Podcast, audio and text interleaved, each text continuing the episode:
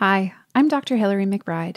Normally, therapy sessions are totally confidential, but in other people's problems, I open the doors to let you hear sessions with my long-standing clients.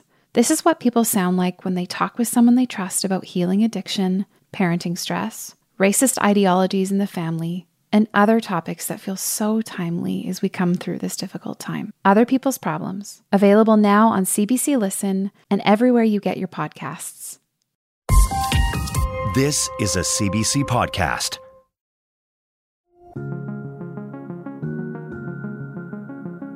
Over the years here at Tapestry, we've tried to explore some of the big questions. What does it mean to live a good life? Why is there something instead of nothing? What fills the void if you've moved away from religion, but still find yourself yearning for some kind of spirituality? Malcolm Doney has been tackling the big questions too. Now, Malcolm is a funny kind of priest. He worked in advertising and journalism, and even now, after being ordained in the Church of England, he's not quite sure he's cut out for this. I'm not constitutionally built to be a priest, because I don't like religion enough to want to be doing it all the time. That's why I've always done other things. I've never run a church, so I paint and I write and I do church. It's a kind of portfolio life. Malcolm is a firm believer in paying attention to your hunches, and one of his is that there is something divine at the heart of all that is. I think we have to start with the idea that the divine or God is by definition beyond definition. So you can't shrink wrap the divinity. You can't contain it in a book written in two columns. All we can do is ask the questions and be open to the idea that divinity might be present and live with that possibility. Something I was curious about is Malcolm Doney's approach to saying a prayer. Some of his sound more like one half of a really intimate conversation. This one's for you, sitting opposite me. Whatever it is you need, I hope you get it. Let's hope that someone today will send one out for me. Amen. For that last breath, and this next one. For this heart which keeps on beating, even though I never notice. For being here. For being alive. Thanks. Amen. This is me wishing things were different, wishing the world well, wishing you well, today, saying a prayer. Amen. Malcolm Doney coming right up. This is Tapestry. I'm Mary Hines.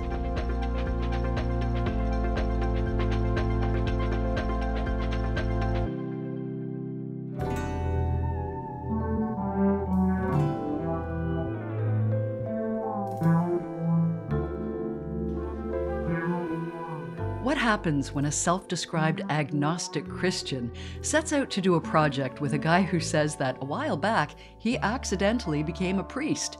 You won't end up with any conventional take on what it means to be human. Malcolm Doney, the agnostic one, and Martin Wroe, the accidental one, have teamed up on a guide to life's biggest questions. It's called Hold On, Let Go: How to Find Your Life. And Malcolm Doney is on the line from his home on the east coast of England in Suffolk. Hi there. Hi. You know, we sometimes joke on Tapestry that when your beat is what it means to be human, that's a pretty audacious thing to delve into, but that's exactly what you and Martin are tackling with your latest project. Did it strike you as a bit cheeky to take on the really big questions about the meaning of life? Well, the big questions, because they're the big questions and they're real. I think that for both of us, that's why we're who we are and where we are, because those questions are important to us, interesting us, and we're kind of slightly haunted by them. You frame this in an interesting way that it's the big moments, the birth of a child, for instance, perhaps the death of a friend. The big moments might offer some clues as to how to live in the small moments. And it's like the old Annie Dillard quote, I think, how we spend our days is, of course, how we spend our lives. What does that say to you, that Annie Dillard thought? You're going to tell me who this poet is, who talked about heaven in ordinary. William Blake also talked about eternity in a grain of sand. I think that there is something about ordinary life which tells us about eternal verities and vice versa. And okay, so let's get right into this. The idea of greeting the day. You've landed on 26,000 as a very rough number. That's how many mornings a human being might experience. How do you feel grateful for something that happens 26,000 times? I think it's to do with trying to pay attention rather than let it all float past. So I'm very lucky because I live in a rural part of England on the east coast and we overlook an estuary. So when I get up in the morning and pull the curtains wide, the light is different. What I see is different than it was the day before. Hmm. You start new. It's not what it was yesterday. So you try not to take it for granted, I think. You and your co-author Martin Wroe have pointed out that Samuel Beckett thought of poetry as a kind of prayer. And I think, you know, confession time here, I've always been a little bit psyched out by poetry. I think a lot of the metaphors go right over my head. I'm just not getting it. So lead me into this, if you would, Malcolm. What's the right way to do poetry, to be open to poetry? Well, I think it's to sit with it. We are a kind of soundbite generation, so we get instant hits.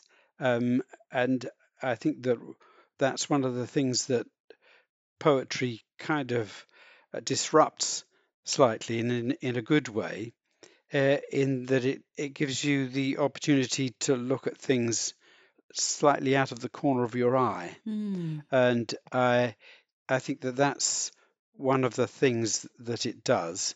It's like looking at nature. People I know who are naturalists, who are very good at observing what's going on around them, often see those things on the periphery rather than looking at them directly. So I think with poetry, this is something that I've had to learn to do because I'm a relative newcomer to poetry. It's really only been in about the last 10 or 12 years that I've been able to appreciate it more. Mm. is to change the metaphor, to kind of let it seep in. And how do you think the right poem at the right time be like saying a prayer? Because, you know, I'm picturing Samuel Beckett, and this was not a guy given to cheap sentiment.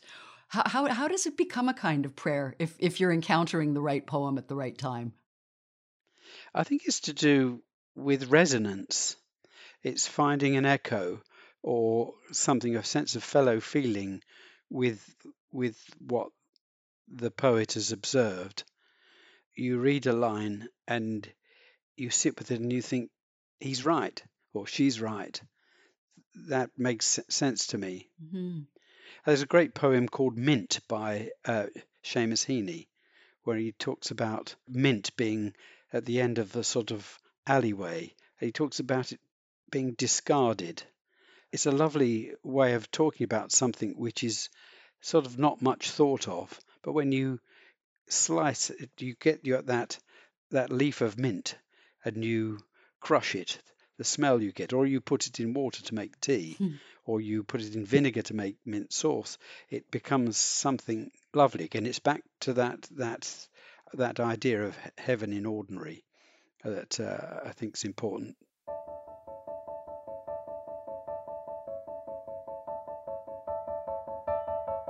Lovely and cruel, simple and difficult, extraordinary and quotidian, sometimes on the same day. Life, and the questions it asks that we carry around with us. Questions as old as our oldest ancestor and as fresh as that coffee brewing. Why is there something rather than nothing? What is this thing called love? Why did she have to get sick? How come music makes me cry? We once looked for answers in churches or synagogues, in mosques or temples, and over several thousand years those great households of religion claimed a monopoly on the answers. But many of us stopped believing in them and stopped belonging to them. We're fine sitting in the tranquility of some ancient house of prayer, but please don't tell us what to believe. We're shy of certainty, suspicious of authority, but still those questions. Is there some hidden current to carry us through our days, the resonance of some distant melody? How the big moments, the birth of a child, say, or the death of a friend, may leave us wondering about how to live in the small moments, if love is worth it, how to forgive someone, why people pray, what's a good life? Some days we hold on, others we let go. Malcolm Doney, reading from his book Hold On, Let Go: How to Find Your Life, co-written with Martin Wroe. Doney is an artist, a writer, and a priest in the Church of England. This is Tapestry on CBC Radio 1. There's a phrase I've always liked. It comes up in your book. I had not realized it was the work of a Scottish writer a century ago. Be kind, for everyone you meet is fighting a hard battle. And thank you to the 19th century Scottish writer Ian McLaren. I had never even heard the name. What does it say to you, this be kind, for everyone you meet is fighting a hard battle? Again, there's a real honesty about it, that if you're somebody like me who has a tendency to self-pity, you want people to give you a break. You're thinking, hang on, I haven't got much money, or I'm worried about this, or my foot hurts. And so you're hoping that people will understand, have a little empathy. And I think that the more we survive on this earth, we realize that life's not always easy, and that we have to understand and look beyond people's bluffness or apparent self-confidence or smiles and realise that that's not all that's going on. And so we have to be understanding.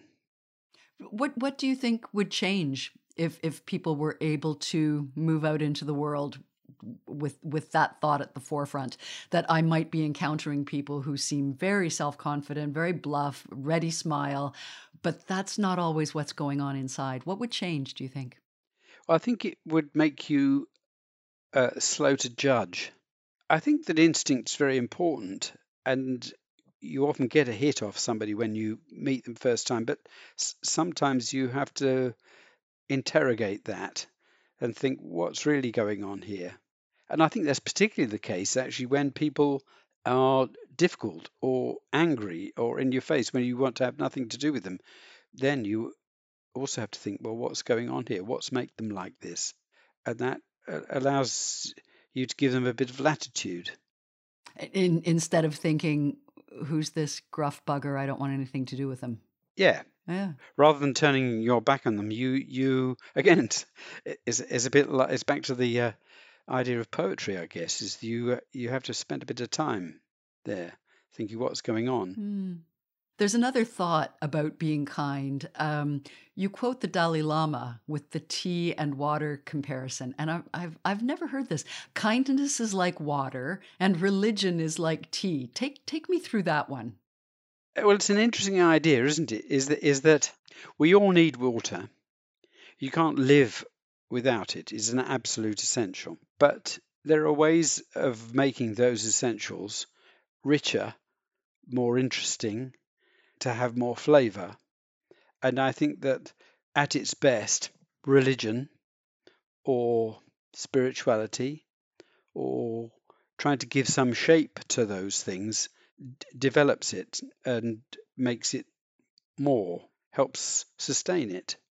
I'm thinking of it in the context of the Dalai Lama's thoughts on this. Does that mean kindness is the thing that's truly essential that we can't live without, and religion is sort of like the thing that adds flavouring? That's my take on it. Huh. Yes. I think you can live quite happily without religion, but I think that what religion does to kindness is it can give it some structure and some shape and maybe a purpose, rather than it just simply being something that's individual.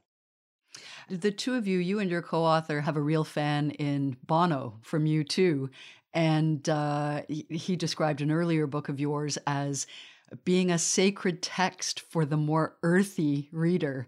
So I'm curious, apart from all the holy books people are familiar with, the traditional books, what counts as a sacred text for you? Well, I think there are a lot of sacred texts.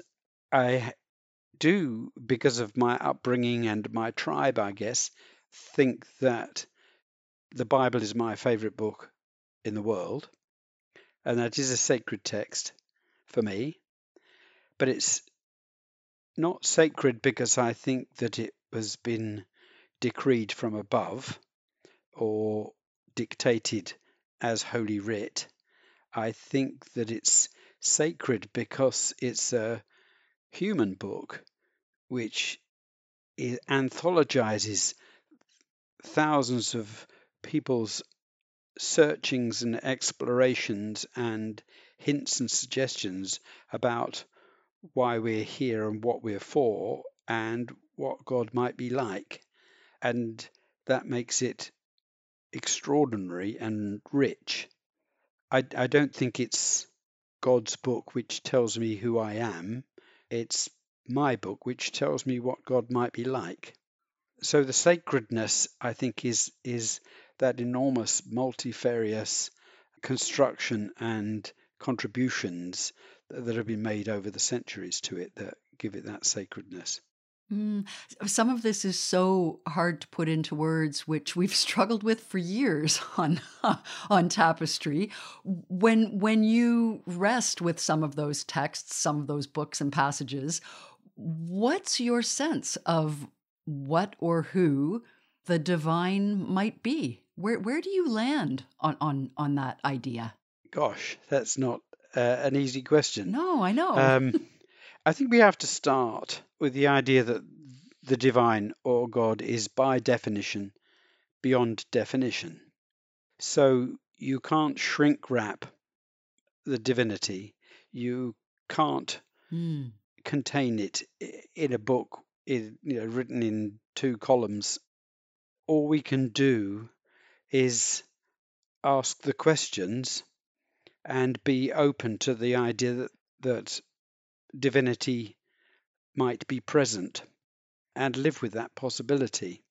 I don't know how to explain it either, but my life experience and what I've read and who I've met has given me a hunch that we're not alone in the world, and that there is something else, someone else is there, but part of the universe.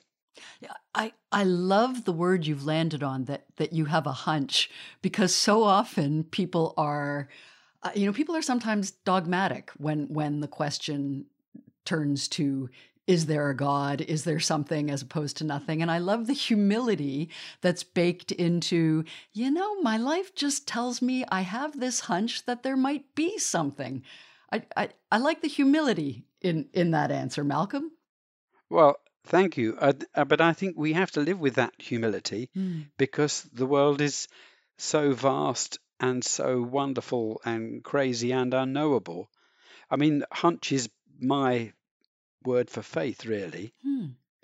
And I think I'd draw on the life and experience and practice of scientists in that way. I think life has to some degree be a matter of trial and error. You ask a question and see what comes back, and then you live with that for a bit and test it and see whether it's sustainable. And I think that we have to do that. It has to be a hunch rather than a certainty. I don't think faith is certainty at all. The wonderful former Bishop of Edinburgh, Richard Holloway, has always said that the opposite of faith is not doubt. The opposite of faith is certainty. Because if you were certain, you wouldn't need faith anyway, would you? Right, right.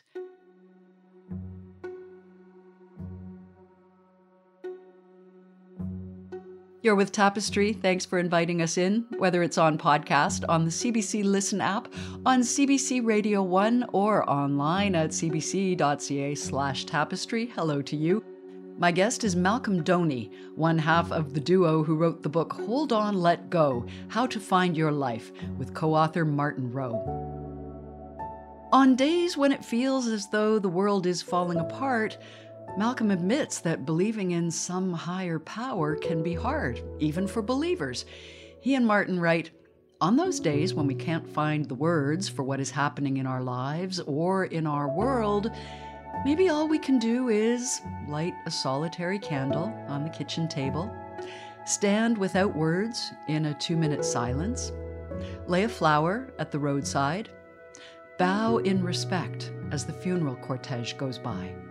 Sometimes a prayer is as simple as this poem by Michael Lönig. These circumstances will change. This situation shall pass. Amen." From the book Hold On, Let Go: How to Find Your Life. Now back to that conversation with co-author Malcolm Doney.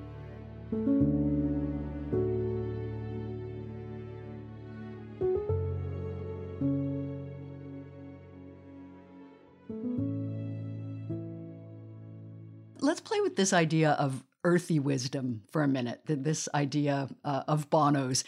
You get into the idea of home in Hold On, Let Go, having a place you can claim as your own. And I love the example you use here, because it doesn't get much more earthy than a shepherd with her sheep. Tell me about Amanda Owen and the spirituality of finding your place. Well, Amanda Owen is a shepherdess who lives on the kind of the wild dales, and it's a place that's quite fierce. You as a Canadian will know what snow and wind and freezing temperatures are like. And I don't know Amanda. I've interviewed her once, but I think I've known shepherds and I've kept sheep myself. And one of the things that being involved with animal life and with the elements does earth you, in the sense that you have to find a place for yourself where your feet are on the ground. You are grounded. And you get into the word heafing. What is it to be heafed? I don't know that one. Well, that's one of the things that sheep do, is that they find a place, out there or on the hills. It's not just random. They don't just settle down. They have a place to which they return. And I think that for us as human beings, it's really important to have that sense of place. It may be a physical area, or it may be a place in the sense of a group of friends, or a church community, a worshipping community, or a something where you can feel at home, where you can be yourself. And I think there's enormous security in that, and it's very nourishing, because home is a place where you can kick your shoes off and you can belch and fart and sing and do those things that are just you. You're not performing. You're not on your best behavior. And I think that's we all need places like that. And what's yours? Do you have a place like that? I do. I grew up in the city, but 14 years ago, we moved to the country and we were able to build a studio because I paint. We wanted a barn, but it didn't have a barn. So there's an old 1950s garage, which we just turned into a barn, where I paint and sit. And it's a place where I'm me, not anybody else. I'm a bit of a people pleaser, so I want to be liked. And I can turn on the charm. But when I get into the studio and it's just me with the wood burning stove and the dogs in the beds round my feet and my wife who's in the corner making pots or fixing things, that's it. Heaven on earth. Mm. Well, you quote the monk Thomas Merton on this thought, Merton's quote being, "It is essential to experience all the times and moods of one good place." So I take that to mean it's important to experience the rough edges of your good place as well, not to just see it when the sun is shining, but also see it when, you know, the rain is coming through the roof. Oh, yeah, absolutely.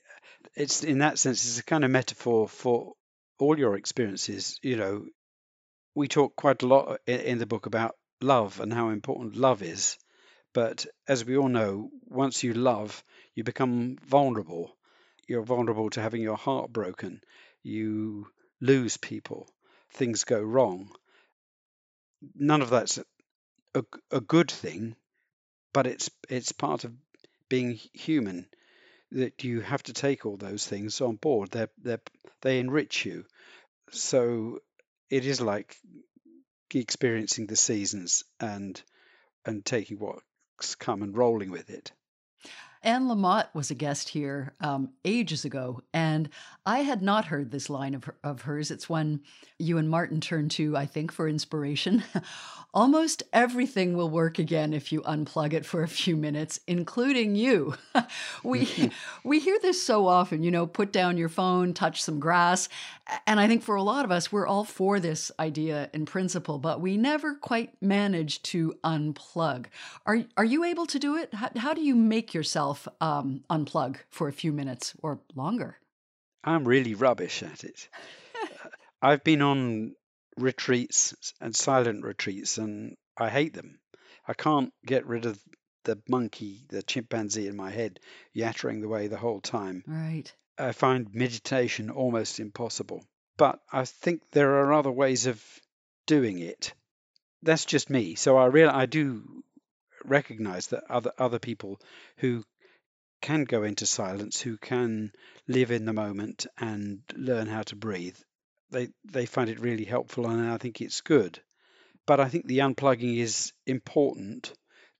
Just before I sat down with you, Mary, I went off onto the heath with our two terriers, Dot and Doris, and they scampered off into the bracken, sniffing everything, and I walked along, kind of freewheeling in my head.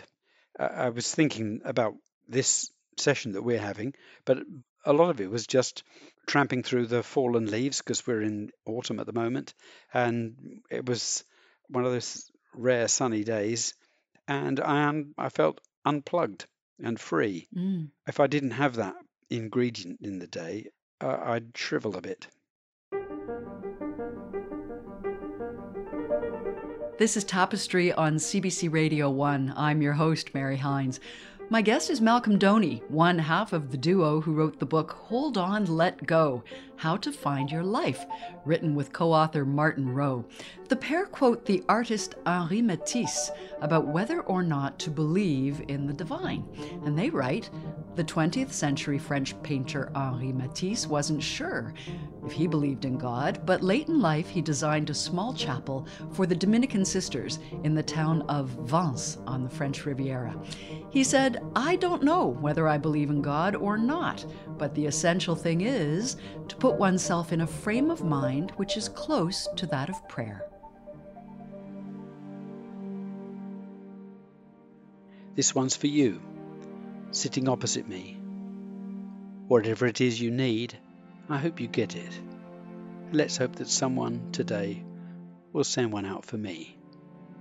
Amen. For that last breath, and this next one, for this heart which keeps on beating even though I never notice, for being here, for being alive, thanks. Amen. I wonder where she's from, originally, the life she's left behind. I couldn't be doing what she's doing unless I was desperate. God help her. Amen. I can't stand this job. There, I've said it. I need to change something. I need to make a new start. Maybe today. So help me. Amen. I shouldn't have said that. Something snapped. I lost it. I sometimes do. He was wrong, but all the same. So was I. Sorry about that. I mean it. Amen. This is me wishing things were different, wishing the world well, wishing you well, today, saying a prayer. Amen. I'm not going to let this wind me up. Someone, somewhere, is facing something more serious. God help them. And me too while you're at it. Amen. Thanks for her and for them. For her wise words and their kind smile. Thank you, people. You know who you are. Amen. Malcolm Doney with a selection of thoughts/prayers from the book he co-wrote, Hold On, Let Go.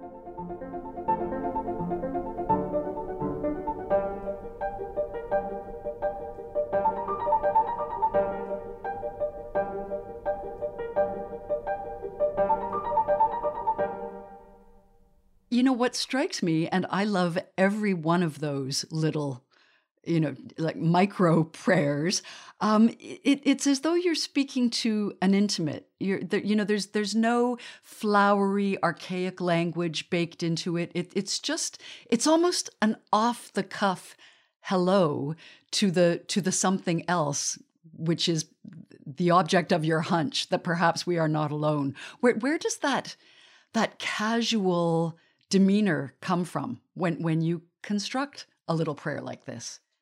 The friendliness of them. Someone once said to me, you know what? God doesn't love you. God likes you. And that was really very important thing for me to understand, because this whole idea of this big God, this God of love, this huge being loving you can sound really remote. And love can be so charged and so big that it's kind of frightening and creates a sort of distance. It's too much to bear. But the idea that God might like me or you, I find really helpful, because it's a way of saying, you know what, you're okay. I want to spend some time with you.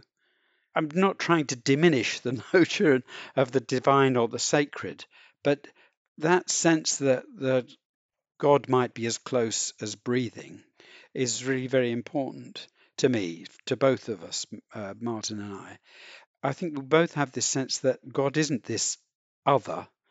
The divine, you can't disentangle it from creation, from the universe. It's all bound up.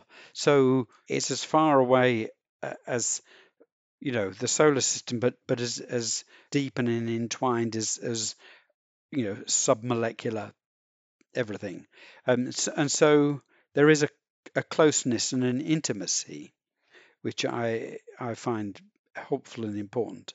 There is some guidance on how to navigate life's big decisions. And you start with, make big decisions slowly. How do I do that? I think it's to do with weighing things up, isn't it? If you're going to marry someone, if you're going to change your job, if you're going to move house, if you're going to break up with someone, these aren't things that you do on the instant. It's back to that idea of being kind, because other people are going through things. Life's complicated and there's lots of things taking place. So when you make a decision, it's not just whether you feel you need to take a break or do something else. It's something that has ramifications and ricochets. So if you're going to make a big decision, you need to think about what that means in all sorts of different areas. I was intrigued by a couple of questions you recommend, specific questions for people who are stumped by a big decision, you know, the sort of decision that could shape your whole life. And part of your guidance is, what would your best self do? And how would the person that you long to be make this choice? And it strikes me that there's a bit of a leap of imagination required here. So help me navigate this advice. How do I even know what my best self looks like? I think you need to ask yourself, or this is something that I ask myself at least, is first I say, what do I want to do? And then I ask, what do I really want to do? Hmm. So the second question takes you further down and further in to where you really live. And for me, which is, I think, where the divine might abide also. So you're going further in and asking more than one question rather than just the one that occurs to you in the first place. And tell me about a time you've done that when the what do I really want to do really got to the heart of the matter for you. Moving out of London was a case in point, perhaps, because I'm a London boy, but I'd wanted to move to the country since I was about 4, and it took me until I was 59 to do that. And I think that making the decision to up sticks from a house where we'd lived for 31 years, where we'd raised our children, was a question of thinking, why are we doing this? Is this just a whim? Is this just a romance? Or is this something which is about finding a different kind of connection? And I think that it did take us some time, because again, there were 2 of us. My wife loves the city more than I do, so how was this going to work? How was that going to impact on our lives and our futures and all of those kind of things? So I think that was a case where we actually had to look and listen quite hard as to what we were doing and where we were going, because it wasn't a lifestyle choice. It was a life choice. I'm often irritated by the use of the word lifestyle, because that sounds something kind of vapid and a bit thin. It does, doesn't it? It does. Yes. We weren't making a lifestyle choice. We were making a life choice. It was about where we wanted to be and the kind of people we wanted to be and how being in a new place might work. But that's fascinating. Do you find you're different people in the country than you would have been in London? Does the place shape the person? To say that it shapes the person makes it sound like it's one factor. I think that it certainly makes a difference, and that there's definitely shaping going on because of the experiences you're having and how you are and how you react to it. For instance, I think that living in the country, having neighbours makes a difference. When you're in the city, you tend to make your community based on people with similar objectives and people who are like you, your sort of people, and you kind of gather together. There are very lots of gathered communities. Whereas in the country, you find the person who lives next door, the person who's down the street is much, much more important. And you support them and they support you because you're neighbours. So what you might believe politically, religiously, all those kind of things, they're trumped by the fact that you live next door. Those things were different. It was a different way of living. I'm curious about how important the imagination is, the way you see it. What's the role of the imagination when it comes to the human spirit, when it comes to spirituality? I think it's enormously important because we can't live without it. Without imagination, we can't plan. We can't understand one another. It's an exercise of the imagination for me when I meet somebody to think what they're thinking, what they might be like, what they're going through, because I don't know. And that helps me understand them. It helps me turn a meeting into a friendship. I think it's also really very important in being able to hope for something. I think religions are works of the imaginations. That's how we sit around and round the, you know, as people have for centuries, around campfires, wondering why there's something rather than nothing. Mm. So you draw pictures on caves and you pray and you do all those things, and that's imaginative. Human beings are makers. We invent stuff. Tools, machines, meals, stories, art, religions, cultures, mischief. At some indeterminate and debated over point in ancient prehistory, our creative capacity took off in what historian Yuval Noah Harari calls a cognitive revolution, and creation is one of the things that marks us out. The engine of making is the imagination, and the fuel of that engine is a question. What if? A question that sends us way beyond straightforward invention. What if I were you? In order for us to understand one another, we need to imagine what it's like to be the other. Otherwise, we do one another harm, trample over each other's feelings. To deliberately hurt someone is a failure of the imagination. When we cry at weddings, view movies, watch our children play, we're imagining life through someone else's eyes. Unless we can imagine that there is more than this, we're stuck in despair. Is there more to life? Imagination opens us up to infinite possibilities. What would happen if you asked? What would happen if you kissed him?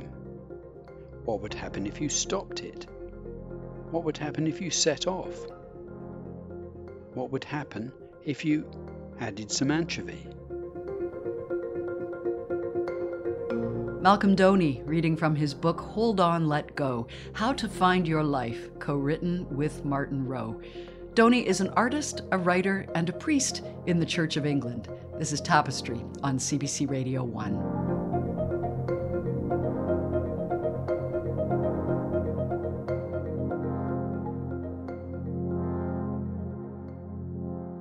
I want to quote you here on the astronomical odds of any one of us even existing, even being alive.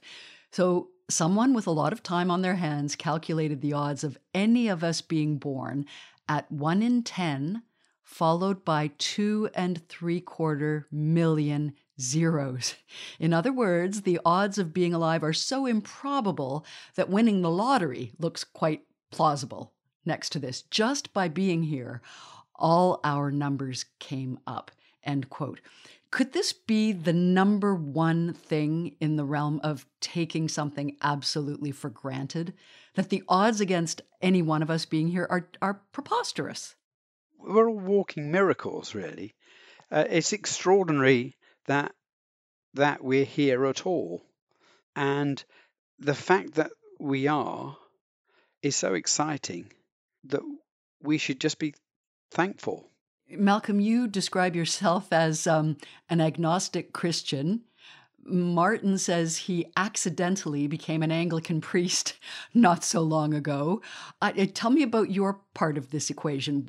How does an agnostic Christian move through the world?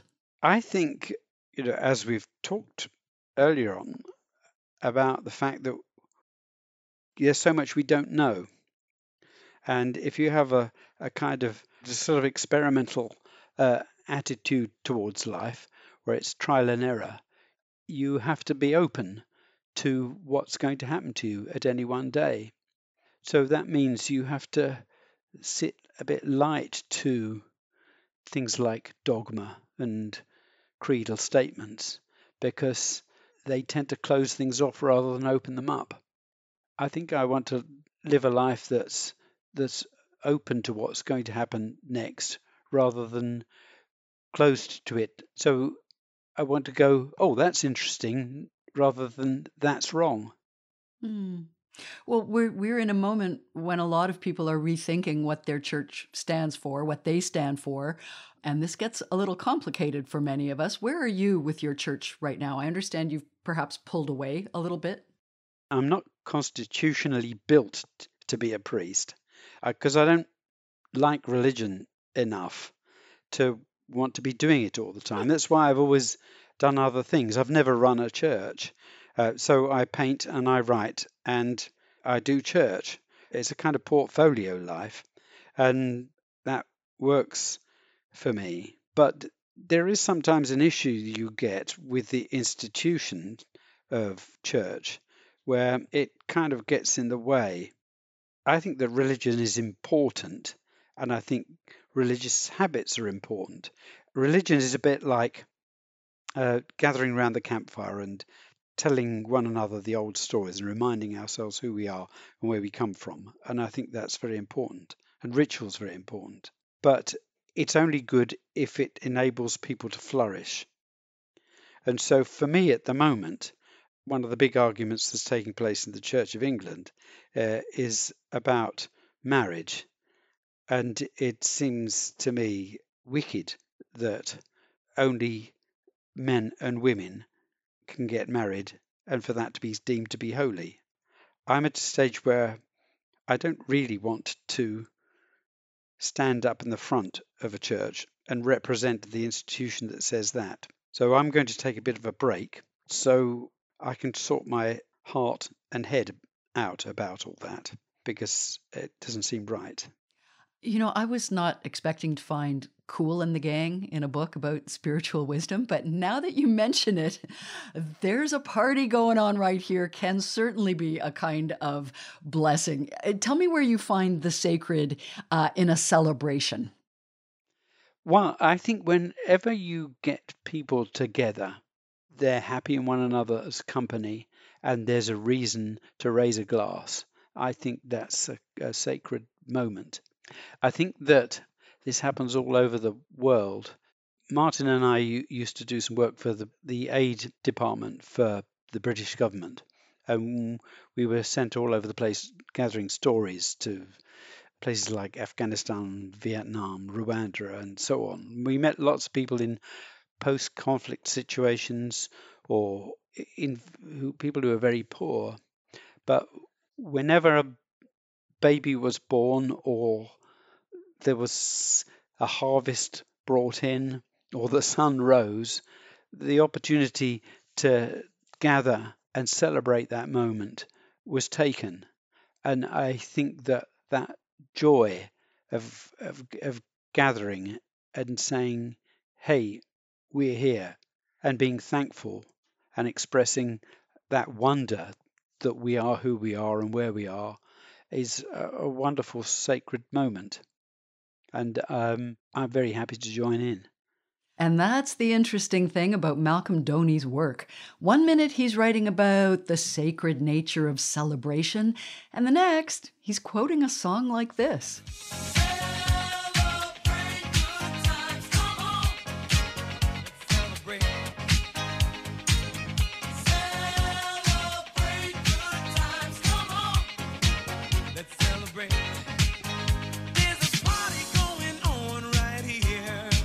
A celebration to last throughout the years. So bring your good times and your laughter. The one and only celebration from Cool and the Gang. Now back to my conversation with Malcolm Doney, who says a celebration, for whatever reason, is a very good way of honoring the sacred in the world. You know, just as we wrap up here, Malcolm, I've been playing around with this idea of yours, this hold on, let go, and it feels really appropriate as I'm talking to you. This show, Tapestry, is down to its last few episodes now on the air after a very long time. Any wisdom on letting go of something that's been meaningful to you? One of the most important characteristics of life, and it's something we see in the universe, is change. Nothing remains the same. There are things that are precious and things that are important to us that we hold on to. But what happens is that circumstances change, we change, our environment changes, and that we need to be prepared to let go of some of those things because they were built for a previous time and for a previous experience. We can't just keep them all in aspic. And so while sometimes there's a sense of loss in letting go of things, there's also a sense of release and of new opportunities and something different that will take place. I can't tell you how helpful that is. Malcolm Doney, I've really enjoyed this. Thank you so much. Oh, so have I. It's been a privilege. Thank you very much, Mary.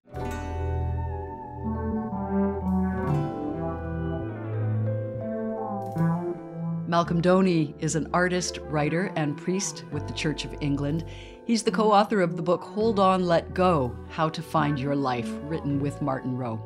Malcolm Doney spoke to you from his home on the east coast of England in Suffolk.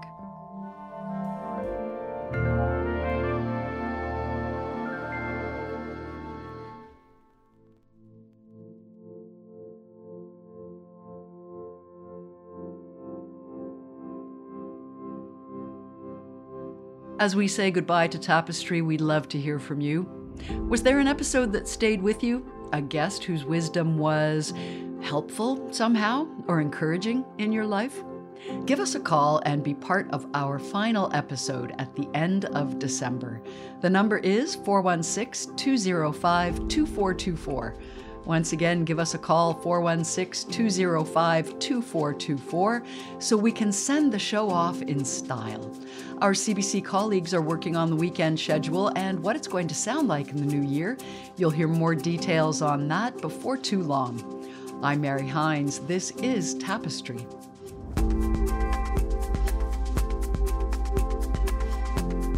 That's it for us this week. This episode was produced by McKenna Hadley-Burke and Armanig Bali. Technical production by Laura Antonelli. The senior producer is Rosie Fernandez. I'm Mary Hines. Thank you for listening.